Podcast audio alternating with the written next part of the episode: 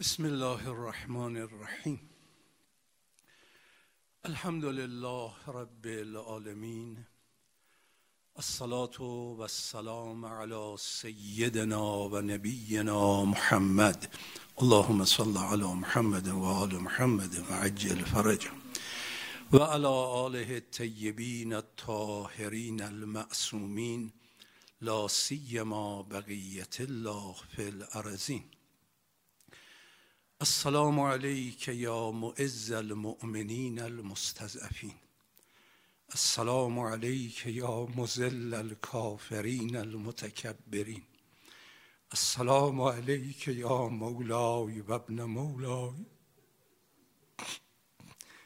سلام مخلص لك فی الولایه و اشهد انک الامام المهدی قولا و فعلا و انت تملع الارض قسطا و عدلا بعدما ملعت ظلما و جورا فعجل الله فرجك و قرب زمانك و کسر انصارك و اعوانك و انجز لك ما وعدك و هو استق القائلین ایام شهادت مظلومه بشریت وجود مقدسه صدیقه کبرا سلام الله علیهاست.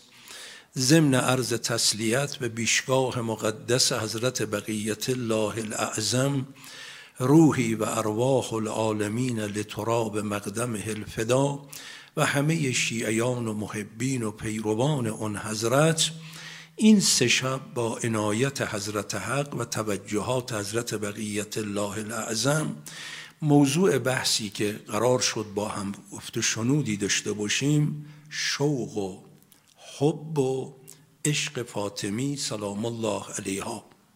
خب در آیات قرآن کریم و در روایات شخص نبی اکرم و ائمه خدا علیهم السلام مسئله حب فاطمه سلام الله علیها کرارن مطرح شده و بسیار هم مورد تأکید قرار گرفته است.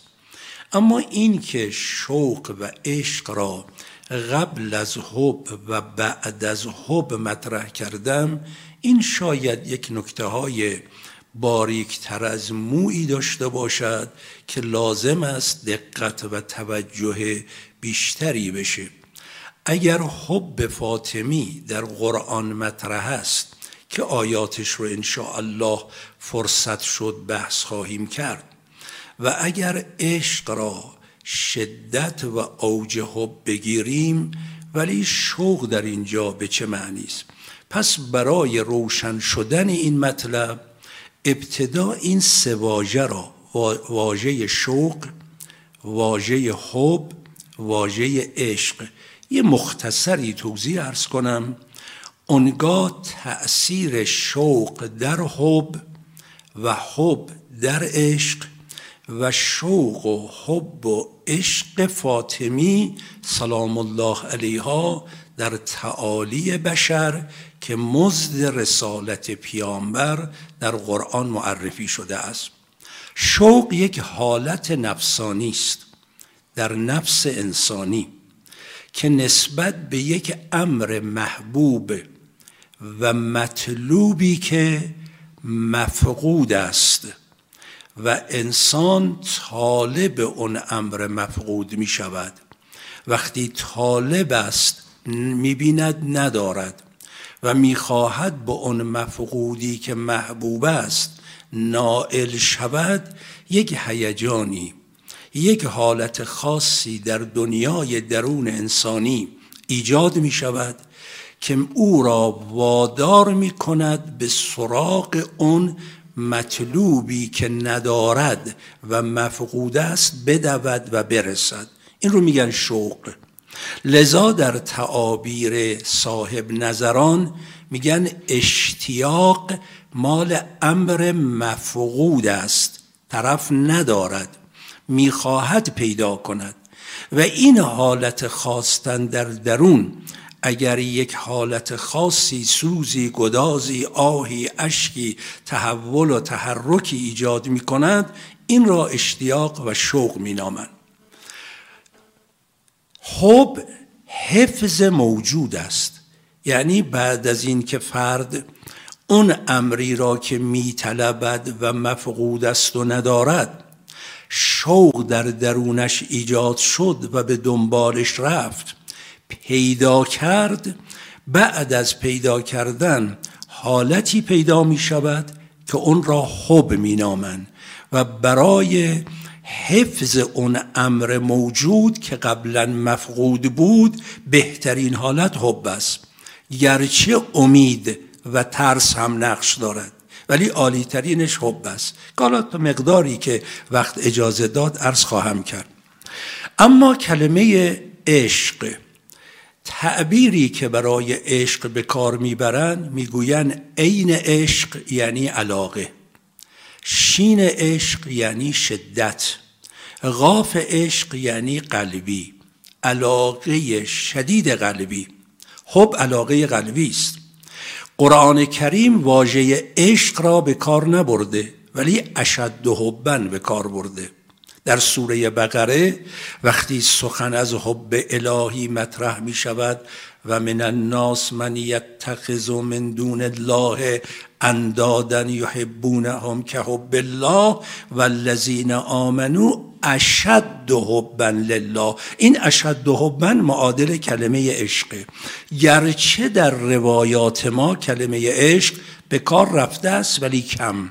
در اصول کافی از امام صادق علیه السلام در باب عبادت داره که مؤمن کسی است که اشغل عباده به عبادت عشق میورزد. خب پس شوق یک حالت درونی.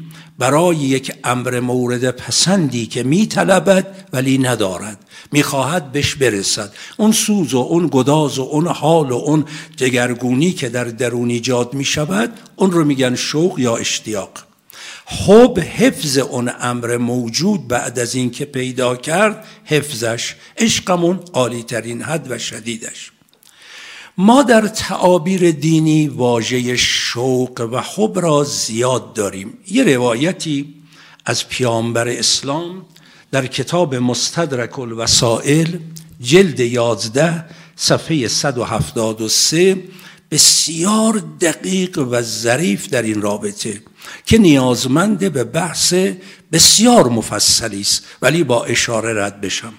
پیامبر فرمودن المعرفت رأس مالی ولعقل اصل دینی و شوق و مرکبی و الحب اساسی. این چارتا رو در کنار هم به عنوان چهار پایه و چهار رکنی که برای برپایی یک امری لازم است.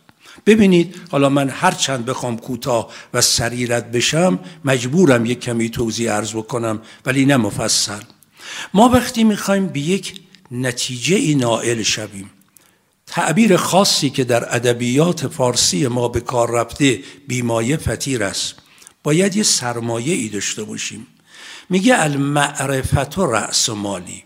اون سرمایه ای که قراره با اون سرمایه من اقدام کنم اگر در قرآن کریم دقت کنیم تجارت تنها تجارت مادی و مربوط به عالم ملک نیست. هل ادلکم علی تجاره؟ وقتی قرآن مطرح می کند تو مسائل معنوی هم بحث تجارت مطرح می شود خب در تجارت که بی سرمایه نمیشه. اون سرمایه ای که قرار است من در این عالم وجود به کار ببرم به تعبیر مولای ما امیر المؤمنین علیه السلام در نهج البلاغه الدنیا متجر و اولیاء الله. دنیا محل تجارت اولیای الهی است. اگه قراره در این دنیا ما تجارت کنیم به اون معنی درست کلمه اون سرمایه ای که قراره به کار ببری معرفته. اینو داشته باشید. همین امشب در ادامه بحث به این نکته ما خیلی کار داریم. المعرفت و رأس مالی. اون سرمایه ای که قرار ما به کار ببریم معرفت است. الان کاری ندارم. ولی عقل و اصل و دینی. شما سرمایه مکفی رو به یه فردی بدید که صفیه دیوانه است. لذا در فقه ما معین شده اموال صفی رو باید یه فردی مسئولیتش رو به عهده بگیره. چرا؟ چون شرایط لازم استفاده از این رو نداره هدر میده. انسانی که عقل نداشته باشد یا نخواهد عقلش را به کار ببرد خب معرفت معنا پیدا نمی کند و اگرم معرفتی از یک طریقی به دست آورده باشد نمی‌دونه باید چیکار کنه و چگونه از او استفاده کنه. لذا و العقل اصل دینی. اون ریشه دینداری ما با عقله. اما اینجا فوری میفرماید و شوق و مرکبی. اون مرکبی که قرار منو به سرعت به حرکت در بیاره و بتونم استفاده بکنم از این امور تا بتونم به اونجا برسم اون شوق است. و الحبا اساسی اساسم به حب برمیگرده. خب حالا اینجا من روی این کلمه معرفت و شوق کار دارم. شوق اون حالت نفسانی است که در دنیای درون ما ایجاد میشه و ما را نسبت به یک امری که میطلبیم خب چی رو میطلبیم؟ چیزی را که دوست میداریم. چی رو می‌خوایم؟ اونی که برای ما مفید و ارزشمند به نظر میاد. اگر مزر باشد ناپسند باشد که نمیطلبیم. خب مفید تشخیص دادنش با چیست؟ غلط نبودنش با چیست؟ با معرفت. پس باید معرفت قبل از شوق باشد. لذا المعرفت و رأس مالی؟ اون سرمایه ای که قرار است برای من به کمک عقل یک حاصلی ایجاد کند حاصل اولیش شوق است از معرفت برمیخیزه. اگر معرفت پیدا نکردیم خب شوق چگونه حاصل می شود شوق بر مبنای غریزه.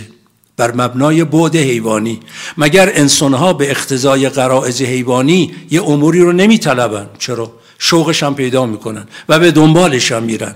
ولی معرفت میاد میفهمونه که آیا این شوق شوق مثبت است یا شوق منفی. حالا اگر شوق منفی شد حب می‌شود منفی. حب منفی شد عشق می شود منفی. اثر حب و عشق منفی چه ویرانی ها که به بار نخواهد آورد. پس برای اینکه شوق مثبت باشد باید دنبال معرفت باشیم. اجازه بدید روایت دیگر از مولامون امیر المؤمنین صلوات الله و سلامه علیه در قرر الحکم در همون زید واژه شوق امیر المؤمنین فرمودن خیلی عجیب این عبارت. الشوق خلصان العارفین. شوق رفیق صمیمی. اون دوستان خالص و خلص و برگزیده عارفینن. عارفین یعنی افراد با معرفت و شناخت حاصل شده برای او. یعنی اگر شوق مورد پسند است بر مبنای معرفت درست است اونهایی که به مقام عرفان و معرفت نائل شده ان جزء عارفینن شوق مثبتی که برای اینها حاصل میشه حکم اون دوستان صمیمی و برگزیده است که این انسانها را یاری می‌دهند و به پیش می‌برند. اجازه بدید دو فراز از مناجات های مولایمون امام سجاد علیه السلام ارز کنم.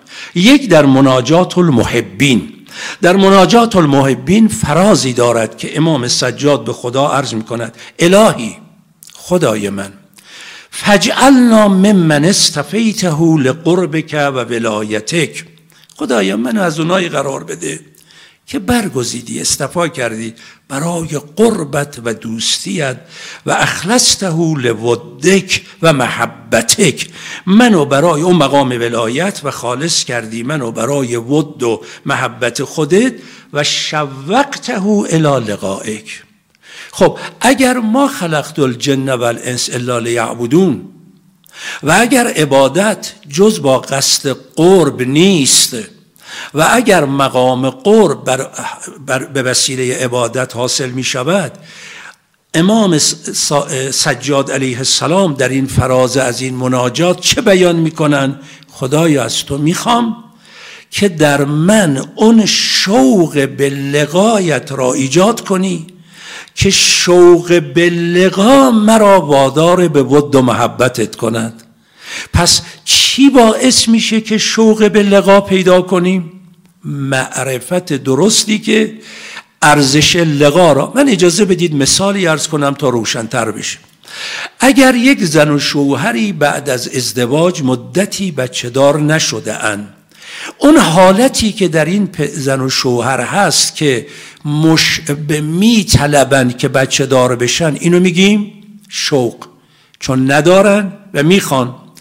و اگر تلاشی می‌کنن اگر دارویی اگر دعایی اگر یک فعالیتی از طریق مثلا مداوا و غیره برای بچه دار شدن دارن عاملی که اونها را وادار به این امر می‌کند چیست؟ اون شوق و اشتیاق. اگه اشتیاق به بچه دار شدن نداشته باشن که دنبال مثلا مداوا و دارو و درمان نمیگردن. اما سوال اینه چی باعث این شوق می شود فهم این مطلب که بچه دار شدن امتیاز است. اولاد داشتن مفید است. علاقمند به بچه دار شدنن. پس شوق معرفتی قبل از شوق است که بر مبنای اون معرفت شوق ایجاد می شود و با این شوق می روند به اونی که می خواهند برسن بعد از اون که رسیدن رابطه میشه. حب لذا پدر و مادر بعد از داشتن اولاد رابطهشون میشه حب به اولاد. قبل از داشتن میشه شوق اولاد و قبل از شوق میشه معرفت به داشتن اولاد. حالا اوجش که می‌رسه میشه عشق فرزند.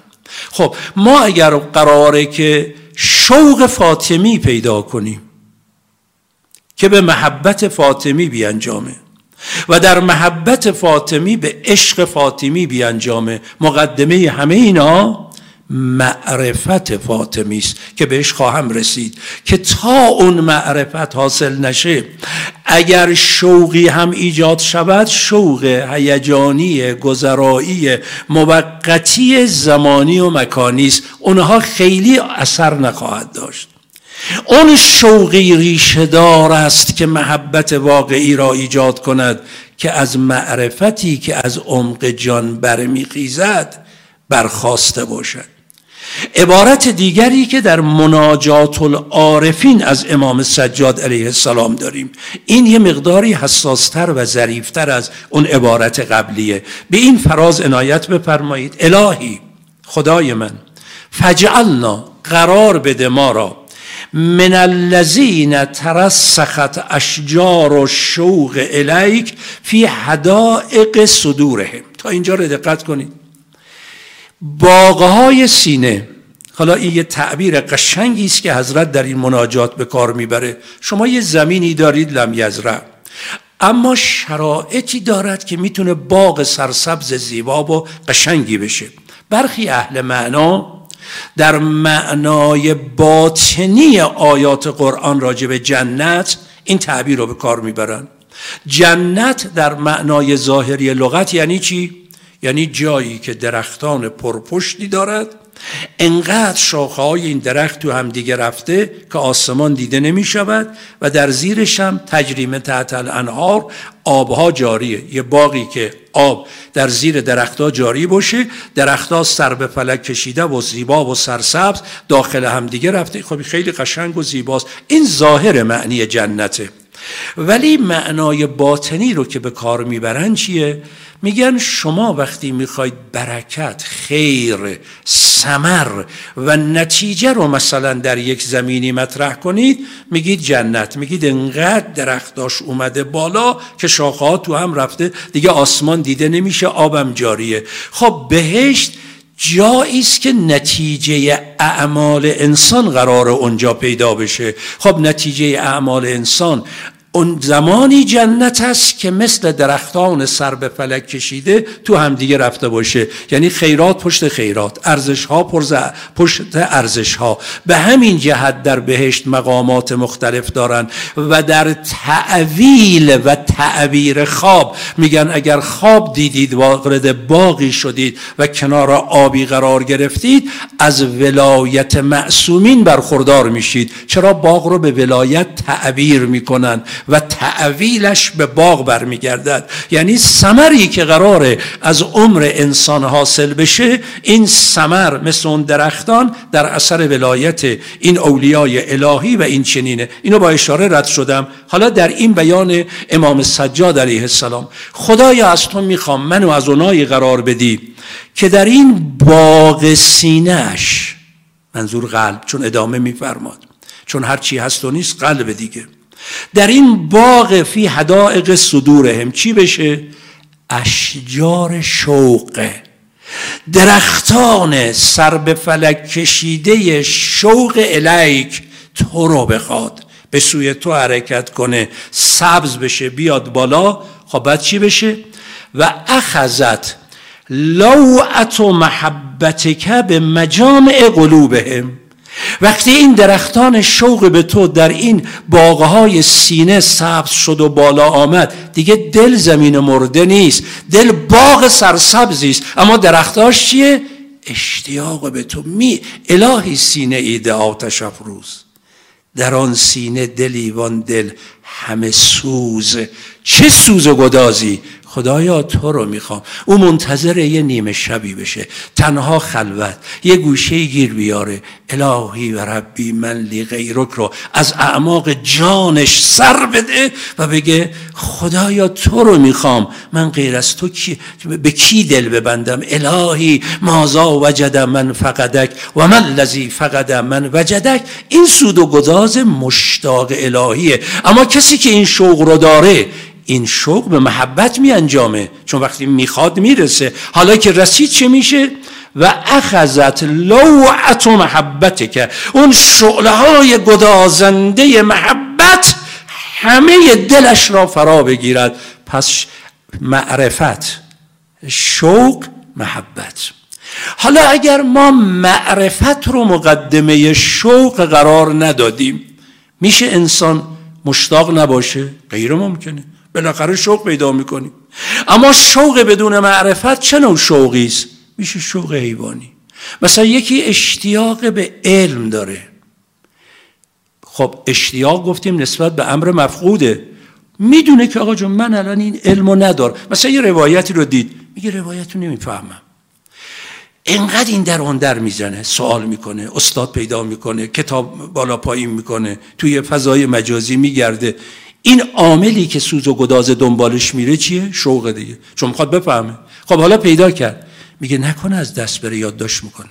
یه جایی نگه دارم. چون من زحمت کشیدم اینو به دست آوردم. بعد بتونم ازش بهره ببرم. خب این شوق نسبت به یه امر ارزنده است که فهمید نیاز داره. فهمید ارزنده است. خب اگه نفهمیده بود ارزنده که دنبالش. این نمیره خب حالا بعضیا این فهم و نسبت به ارزش ها ندارن. ممکنه شوق مقام شوق پول شوق ریاست شوق دنیا شوق امور گوناگونی که مربوط به عالم غریزه وجود ماست. خب اگه اون نشه این میشه دیگه. وقتی این اومد خب این شوق میکشاند به محبتی که نسبت به اینه و این محبت میشه عشق. لذا یک بحث بسیار دقیقی رو عرفا مطرح کردن بسیاری نفهمیدن و بد معنی کردن. همینجا جاش عرض کنم عرفا میگن المجاز غنترت الحقیقه. بله گفتن. حرفم درسته ولی معنای غلطی که از او فهمیدن چیه؟ میگن المجاز غنترت الحقیقه مجاز پل است برای حقیقت. میگن خب پس عشق غیر خدا. عشق غیر اولیای الهی. عشق به مادیات عشق به امور مختلف دنیا هیچ اشکالی نداره. چون مجازه. این مجاز پل میشه تا شما به خدا برسید. نه عرفا اینو نگفتن. مدرک میگم دوستانی که علاقه مندن ریشه این حرفا رو دقت کنن ابن سینا در نمت نهم و دهم اشارات به این بحث پرداخته و مرحوم خاج نصیر الدین توسی در شرحی که بر اشارات نوشته به این بحث رسیده بسیار دقیق و محققانه که اختزای کارای مرحوم خاج نصیر توسیست توضیح میده. من مجملی اون رو الان همینجا عرض می‌کنم. مرحوم خاج نصیر در شرح این مطلب چه میفرماید؟ میفرماید عشق سه مرحله داره. عشق حیوانی عشق مجازی عشق رحمانی. عشق حیوانی غلبه و سیطره بعد حیوانی انسان بر بعد اون فطری و نفس ناطقه انسانی است. مثال عرض می‌کنم. مثلا عشق به جنس مخالف بر مبنای ارزای غریزه جنسی. میگن عشق حیوانی است. عشق هایی که از پی رنگی بود عشق نبود عاقبت ننگی بود. میگه این عشق حیوانی است و عشق حیوانی اصلا پسندیده نیست و این مردوده در صورتی انسان عشق حیوانی پیدا می‌کنه که از شوق که آغاز می شود تا به حب برسد حب اوجش برسد بشه عشق در اون مرحله معرفت عقلی دخالت نکرده. فقط بود حیوانی دخالت کرده. مثل حیوانات. حیوانات رو هم اگر بگیم الان علاقه به یه چیزی دارن و اوج علاقش رو اسم بذاریم عشق میگیم عشق حیوانی. اونا مجاز نمیگن. میگن اصلا مجاز نیست. اون حیوانی اون غلط اون رد اون مردوده. باید با عشق حیوانی در افتاد و مبارزه کرد. ما اگر دیدیم در ما شوق حیوانی است در ما حب حیوانی است در ما عشق حیوانی است غلطه. باید با اون مبارزه کنیم خودمون اصلاح کنیم. اما عشق مجازی چیه؟ مجاز چیزی رو میگن که حکایت از حقیقت کند. دقت کنید خیلی ظریفا مجاز به چیزی میگن که حکایت از حقیقت کند ولی خود اون حقیقت نیست. هرچه حکایت شدیدتر باشه از مجاز به سوی حقیقت بیشتر میره. حالا مثال عرض می‌کنم. اگر مثلا فرض کنید الان این شکلی که از حرم ابوالفضل علیه السلام در این دیوار ترسیم شده خب این مجازی است از حرم حضرت ابوالفضل. حقیقت حرم حضرت ابوالفضل اون که در کربلاست این مجاز است. یعنی چی؟ یعنی داره حکایت شما اینو نگاه می‌کنید میگید حرم حضرت ابوالفضل را نشون میده چیز دیگر رو بیان می‌کنه؟ نه. حالا هر چه نقیق تر باشه این نقاش این کاشیکار ظریفتر قشنگتر بهتر نشون داده باشه بهتر او رو نشون میده. آنانی که خدا را نشون می‌دهند عشق به اونها میشه عشق مجاز. یعنی از کانال اونها خدا را می‌بینیم. این المجاز غنترت الحقیقه است. و این خیلی هم درسته. به همین جهت قرآن میفرماید که اینو باید بعد بحث کنم. قل لا اسألكم علیه اجرا الا المودت فی چرا مودت فی القربا؟ مگه عشق خدایی نباید مطرح باشه؟ قربا که خدا نیستن. عشق حقیقی هم عشق خداست. میگه اینا مجازیان که دیگه اون چه می‌خواهی از حقیقت بفهمی در اینها نگاه کن. و عجیب اینه که من نمی‌دونم چه رازی است که همه معصومین علیهم السلام وقتی به این جور مسائل می‌رسن مرکز رو فاطمه زهرا سلام الله علیها قرار دادن. کما اینکه در حدیث کسا هم مرکز شده. فاطمتون و ابوها و بعلها و بنوها. چون تمام اون چرا که قراره از تجلیات الهی در این عالم این نکته رو خوب دقت بفرمایید. ما با ذات پروردگار ما عرفنا که حق معرفتی. هیچ که حق ورود ورود نداره. انبیا اولیا عرفا حکما اینا که رأس انبیا پیغمبر اسلام بیان می‌کنه ما عرفنا که حق معرفتک اون محدوده ذات. اصلا بحثی نمی‌کنیم. ولی بعد از ذات صحبت افعال صحبت تجلیات صحبت عنایات پروردگار در عالمه. هر چه تجلی در این عالم ذات اقدس الهی کرده و بناس تجلی بکند. که همش میشه عنایات حضرت حق در این عالم. همه رو می‌تونیم در زندگی فاطمه زهرا سلام الله علیها سراغ بگیریم. و عجیب این نکته. و لذا میگه اگر قرار شوق پیدا کنی شوق به حب زهرا رو در خودت ایجاد کن. شما در دعای ابو حمزه سمالی بارها ماه رمضان با معرفت خونده اید خدا رو قسم میدم به عظمتش به جلال و جبروتش.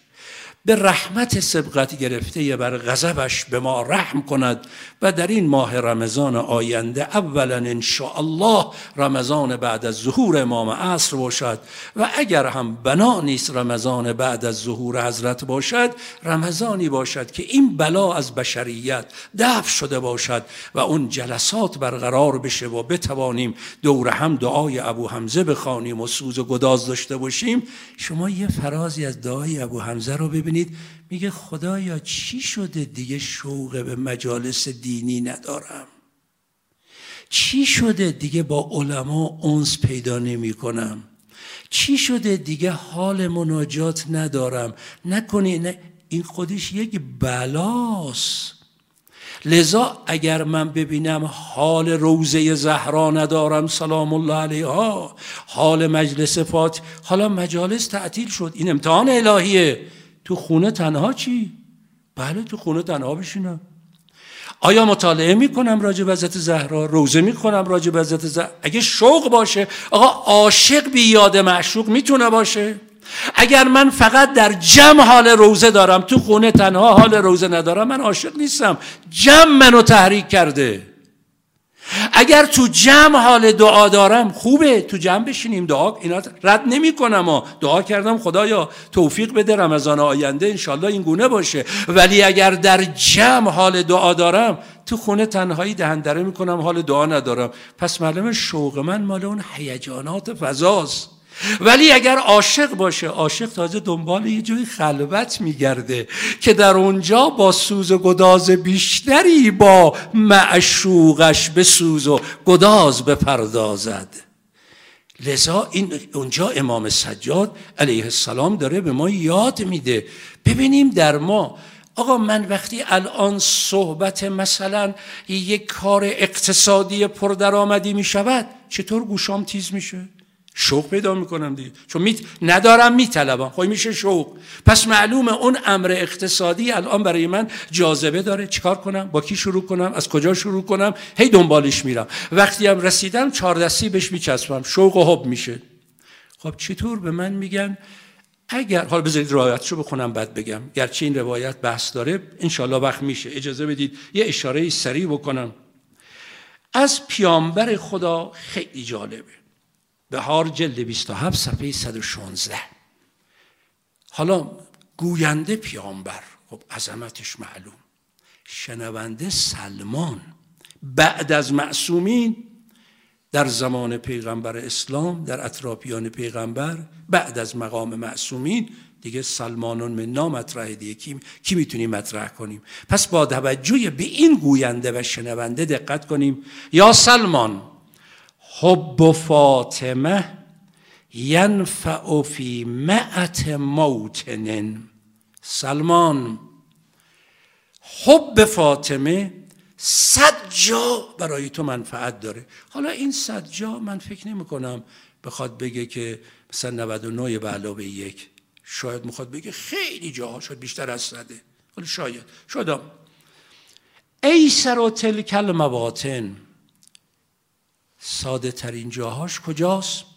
الموت و القبر و المیزان و المحشر و السرات و المحاسبه خب اگر ما دین برامون مطرحه قرآن برامون مطرحه پیغمبر اسلام برامون مطرحه اسلام را پذیرفته ایم و هدفمون زندگی اسلامی است یکی از لحظات مهم موته آقا چقدر انسان ها لحظه موت کافر میمیرن؟ من بارها در این حسینیه عرض کردم یکی از دوستان ما میفرمود در شیراز بودیم ما یه عالمی بود خیلی به او دلبسته بودیم و مریدش بودیم و از محضرش استفاده می کردیم حالت احتضار به این استاد دست داد ما دور بسترش نشسته بودیم.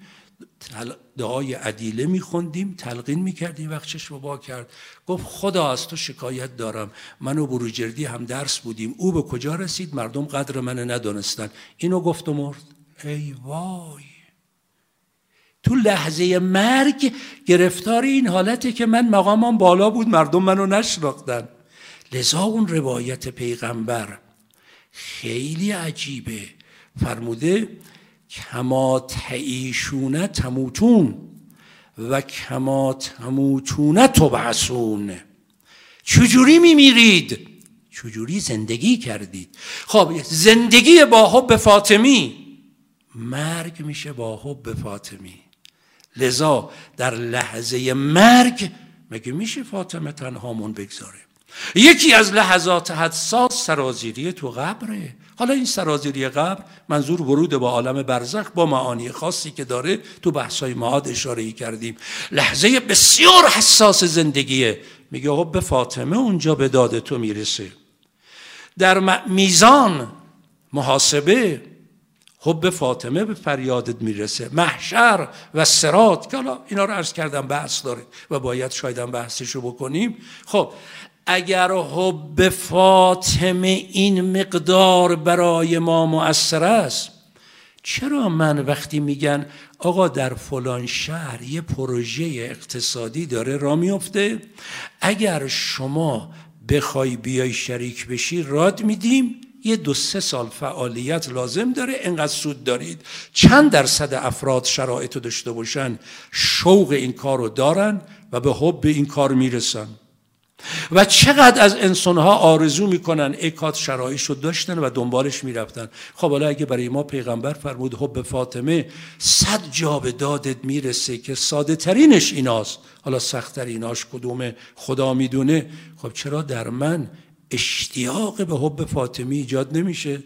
اون فرمایش امام سجاد و شاهد میارم نکنه من اینقدر مشغول امور گوناگونیم وقت اینجا اون عبارت امیرالمؤمنین به داد من می‌رسه. امیرالمؤمنین فرمودن قلب ادبار دارد و اقبال. این خیلی مهمه. من دلم می‌خواد بحثا کاربردی باشه. تو جنبه های میگیم عشق فاطمی سلام الله علیها. خیلی هم مهم. ولی چه بکنیم عاشق بشیم؟ چرا علامه امینی عاشق میگی فاطمه میلرزه؟ مرحوم آیت الله کمپانی می‌گفتی فاطمه تمام وجودش رو لرزه می‌گرفت و به قول استاد ما رحمت الله علیه میفرمود روز ولادت فاطمه زهرا سلام الله علیها که می‌شد علمای نجف جمع می‌شدن محضر علامه کمپانی که ایشون اشعاری که گفته بخانه و اونقدر به وجد میومد ما کم سن سال بودیم می‌گفتیم بریم رقص های کمپانی رو تماشا کنیم. یعنی چی میشه اونا اینجورین چون من بیخیالم؟ قرآن کریم میفرماد انما المؤمنون اذا ذکر الله وجلت قلوبهم و اذا تلیت علیهم آیات و زادتهم ایمانا. اون ایمانه رو می‌خواد وقتی آیه رو میشنوه اینجوری جابجا جا بشه و تکون بخوره. خب چرا من این شور و چرا فاطمیه میشه تکون نمی‌خورم؟ اما چرا یه عده از قبل از فاطمیه حالشون دگرگونه؟ مثل قبل از محرم تو نزدیکی های محرم حالشون دگرگونه. این قلب اقبال دارد و ادبار ان فی ایام دهرکم نفحات الا فتعرضوا له. یه وقتی آدم می‌بینه توی نمازی اینو یکی از بزرگان فرمود. من خیلی ازش استفاده کردم. اولین باری که از اون بزرگ شنیدم. فرمود گاهی در نماز یه فکر خیری به ذهنت می‌زنه. بعد از نماز قدر بدان الهام ربانی بوده. بگیر برو. چون در حال نماز بودی. معلومه در اون حال نماز یه رابطه برقرار شده. مزدشو خدا اون الغا اون الهامو کرد به تو بگیر. لذا بعضیا تو نماز بهشون الهامات میشه. بعضیا رویای صادقه تو عالم خواب. پاکه با طهارت خوابیده با دعاهایی خوابیده با اسکاری خوابیده روزشی عبادتهایی کرده. تو عالم خواب میان یه چیزی بهش میگن. دنبالش رو می‌گیره میره.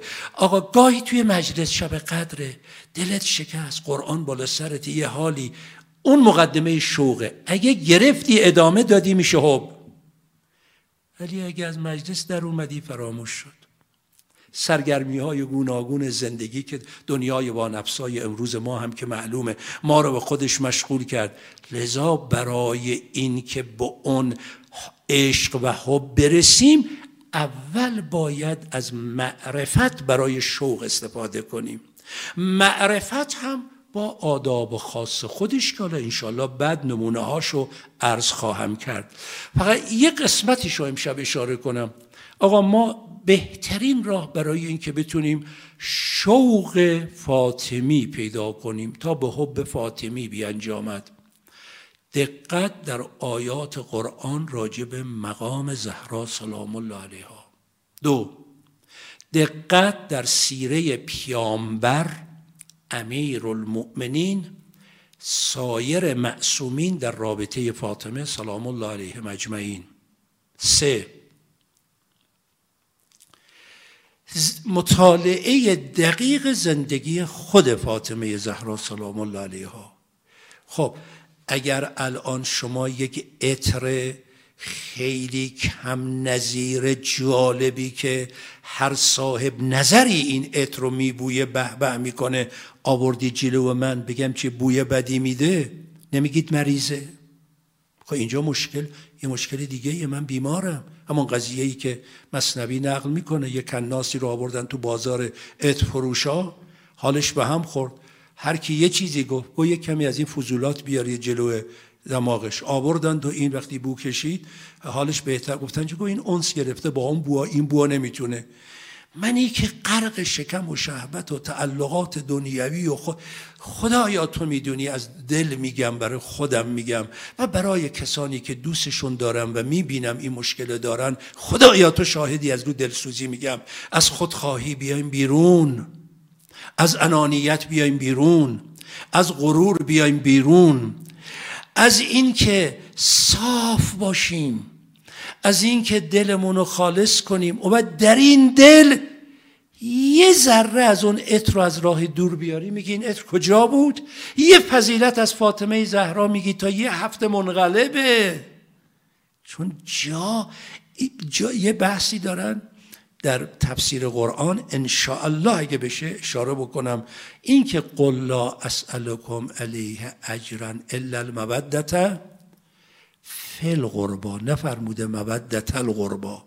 این فایو میگن زمیر مستقر. زمیر مستقر در ادبیات عرب چی رو میرسونه؟ میگه یعنی اگه محبت فقط اینجا قرار استقرار پیدا کنه. یه نکته ظریف قرآنیه. الا مودتا فل غربا این فیو بعد از الا که در سر غربا در آورده میشه مستقر زمیر مستقر.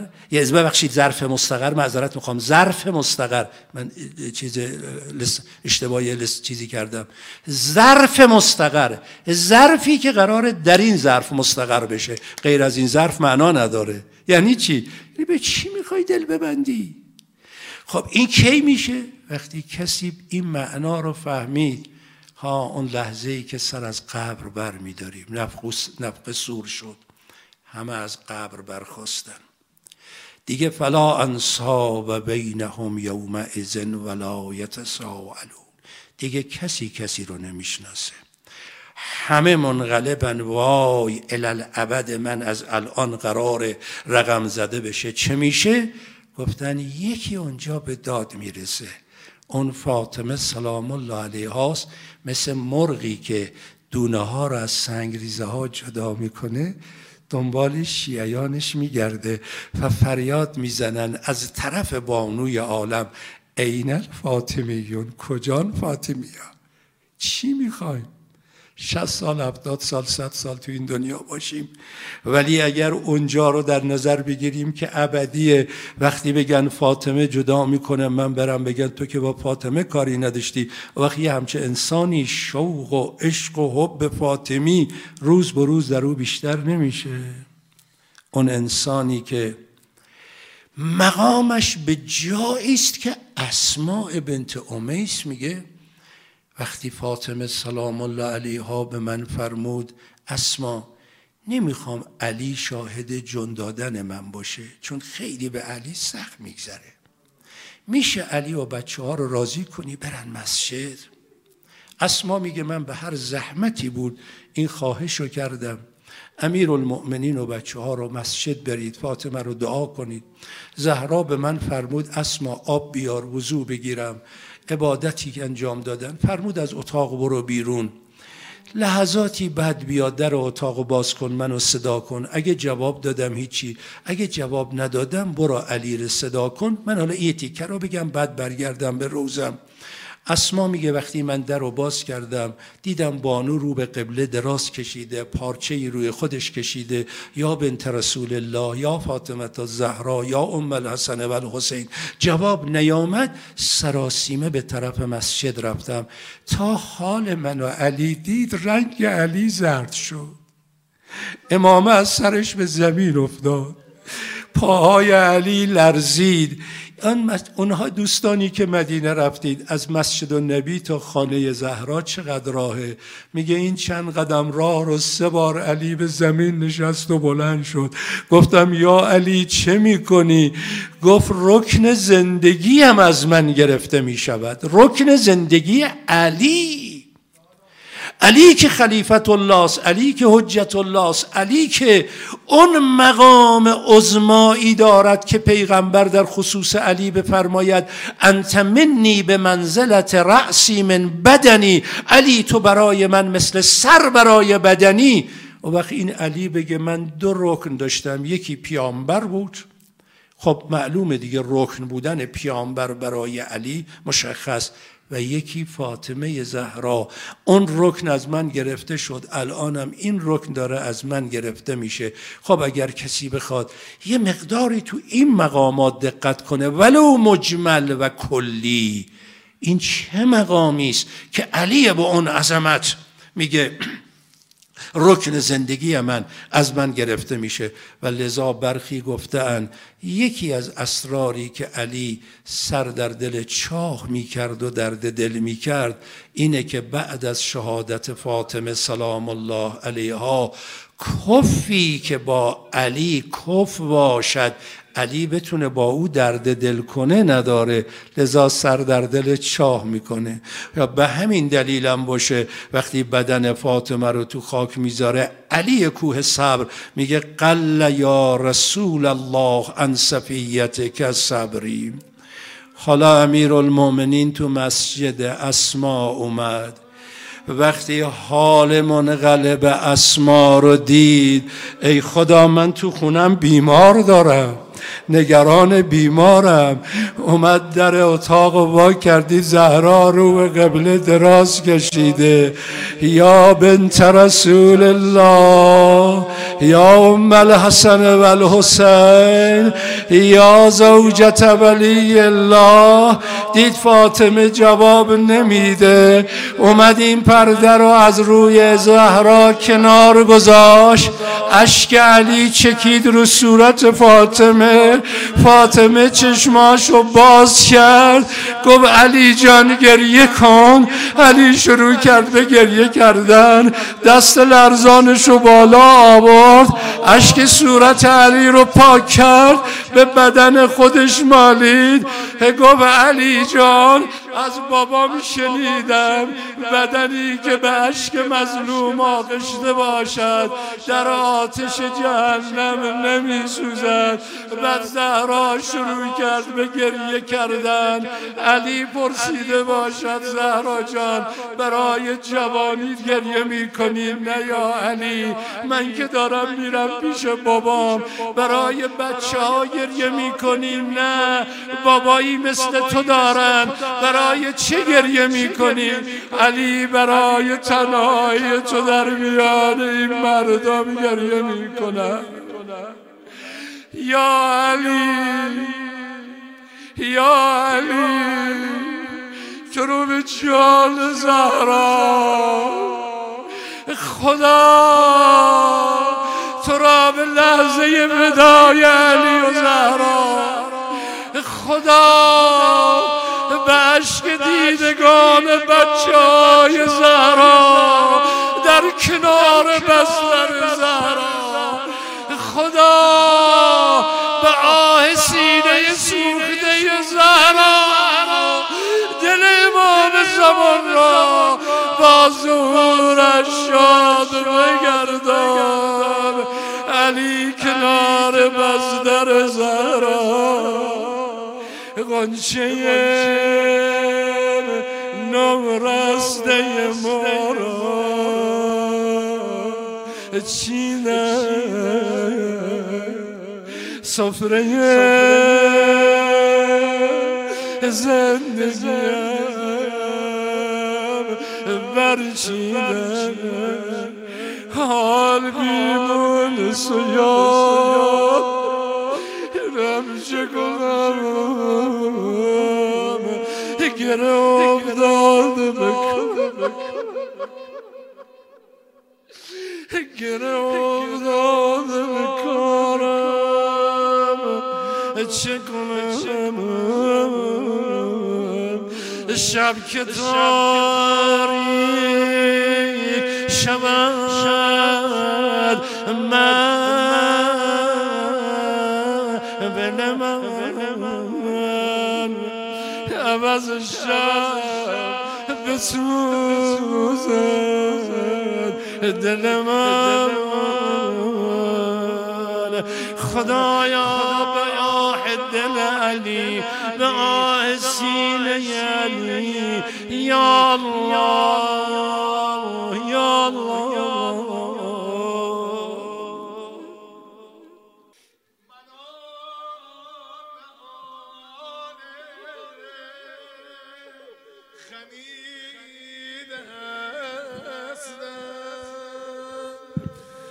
شنان خمیدم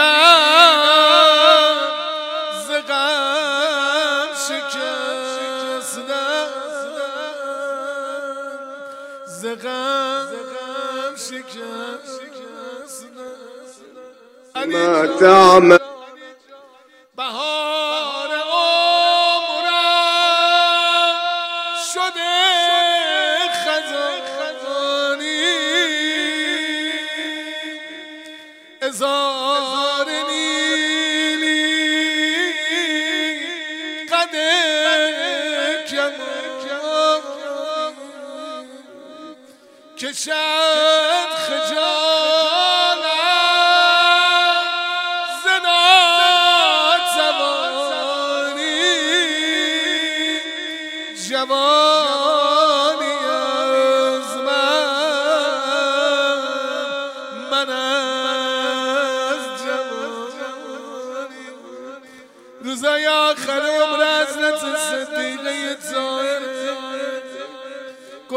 گفت فز بسترم و جمع کن. خودم می‌خوام کارای خونه رو انجام بدم.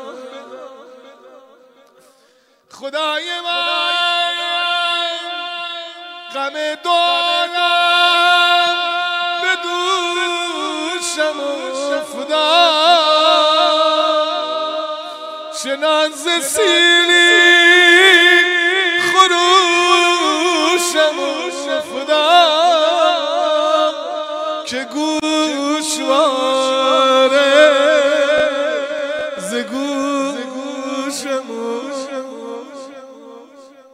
نتونستم بعد از آقای دکتر طاقت بیارم. یه روزه خوندن خیلی دلم بذارید حالا شب جمعه است بگم دیگه. شاید مال امشب نباشه مال دو سه شب دیگه باشه. نمازش سلام داد. یه وقتی علی یک صدا گریه داره میاد برگشت امام حسن داره گریه می‌کنه. گو بابا چرا گریه می‌کنی؟ گو بابا اگه می‌خوای مادرم رو زنده ببینی بیا. علی چندی مرتبه رو زمین افتاد میگن تا تو اجده اومدی منظره رو دید علامه امیری اعلی الله مقام شریف میگه علی با صورت رو زمین. زدا می‌زد یا ام بیا یا قرة عین الرسول یا ام الحسن و الحسین دید فاطمه چشمشون باز نمی‌کنه. یه مقصد ازت فاطمه جان من علیم یا حضرت زهرا. یا نظر شده همونجوری که فرمودن آقای دکتر. پرستوی من. مرا زلال مبر سفارا. ز آشیان فاطمه جان. بذار بگم صدای نالت بلند خانومم ز من تو خود را جدا نکردی. دشمن. رها نکردی طاقتش داری بگم. نشان گرفتی ز دشمنم. نشان ندادی به من. نشان خانم چرا درد دل تو بری نگو. وقتی صدا زد فاطمه جان من علیم خانم گوشه یه چشمشو باز کرد. آی دکتر منو ببخشید شاید اولین و آخرین حرف حضرت زهرا صدا زد علی منو حلالم کن. هر کجا نشستید پدر مادران گذشتگانمان حقدارانمان اونایی که تو این بیماری کرونا غریبانه از دنیا رفتن. غریبانه تشریح شدن. همشون فیض ببرن. همه بگید یا زهرا.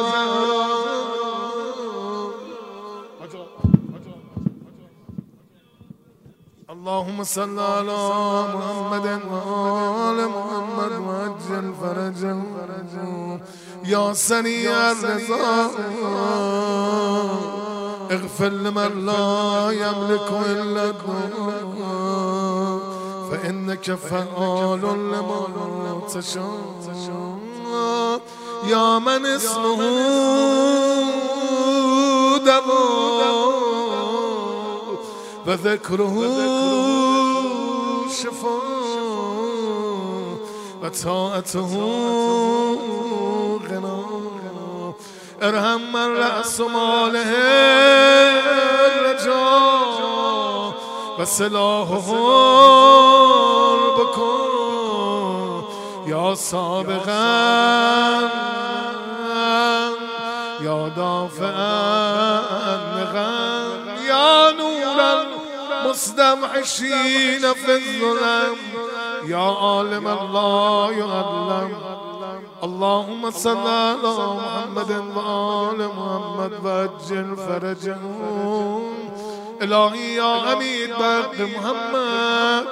يا علي بق علي يا فاطر بق فاطمة يا محسن بق الحسن ويا قديم الإحسان بق الحسين. اللهم اجعل غاغب أمورنا خيرا برحمتك يا أرحم.